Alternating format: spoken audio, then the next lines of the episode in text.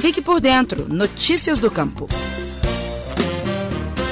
Olá, bem-vindos a mais um episódio do Estação Rural. Em Matias Barbosa, na zona da Mata Mineira, o produtor rural Renato Santos Souza estava desanimado com os rendimentos da propriedade, que vinham principalmente da pecuária de leite. Com o apoio da Empresa de Assistência Técnica e Extensão Rural de Minas Gerais, a Emater MG, ele decidiu diversificar as atividades em busca de uma renda melhor. A fruticultura foi a alternativa escolhida e hoje ele é um dos maiores fornecedores da região. O cardápio é variado, com 1,5 hectare com goiaba, em três variedades diferentes, além de 2 hectares de lixia, que já produzem mais de 3 toneladas em um ano.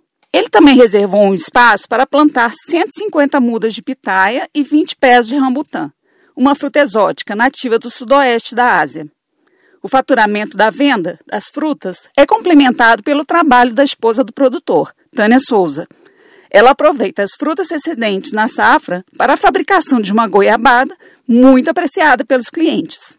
Produzi leite 35 anos, mas como o leite é, não tem preço, é a briga a vida inteira por preço de leite, aí eu fui mudando aos poucos e até parar de vez com leite. E passei para outras goiaba, lixia. É porque a lixia dá menos mão de obra, né? Ela produz uma vez no ano, mas ela tem um preço bem elevado e é, um bom negócio. Além da lixia, vendida por cerca de R$ reais o quilo, outra estrela do pomar é o rambutã. O fruto chama a atenção pela aparência diferente.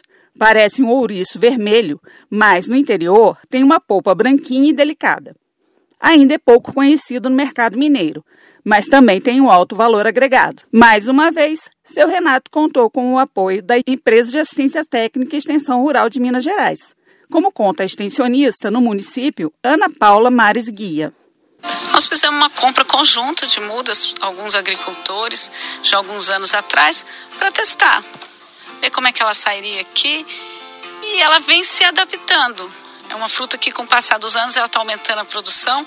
Agora, o Renato e o vizinho aqui já comercializam. Ela tem um preço excelente, produz mais de uma vez por ano. É mais uma opção de renda, uma fruta rústica, muito saborosa, visualmente também muito atraente. Eu acho que ela é bem próspera para o município. E o produtor Renato Souza está bem otimista com seu investimento na fruticultura. O setor é um dos mais promissores no agronegócio brasileiro.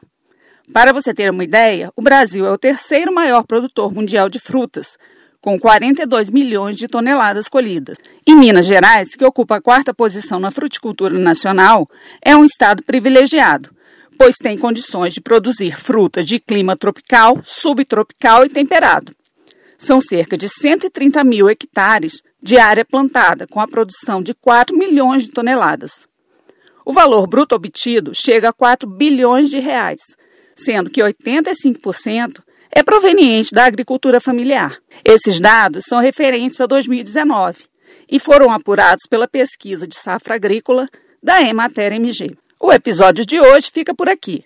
Espero que essa história de sucesso tenha sido inspiradora e conto com a sua audiência também nos próximos episódios. Eu sou Miriam Fernandes, jornalista da Emater MG para o Estação Rural.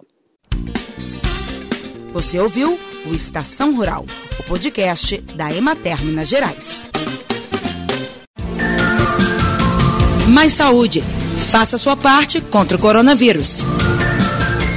Olá, Vivemos uma crise muito séria na saúde pública. Enfrentamos um inimigo invisível, o novo coronavírus. Ele causa a doença Covid-19, que vem provocando centenas de milhares de mortes em todo o mundo. Enquanto os cientistas não descobrem uma vacina para nos imunizar, a melhor proteção é reduzir a disseminação do vírus. E isso é responsabilidade de cada um de nós. Sempre que possível, fique em casa.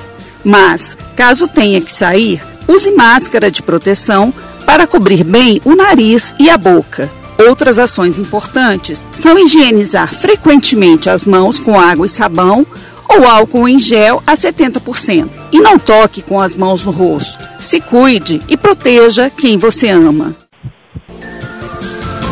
Mais saúde. Faça sua parte contra o coronavírus.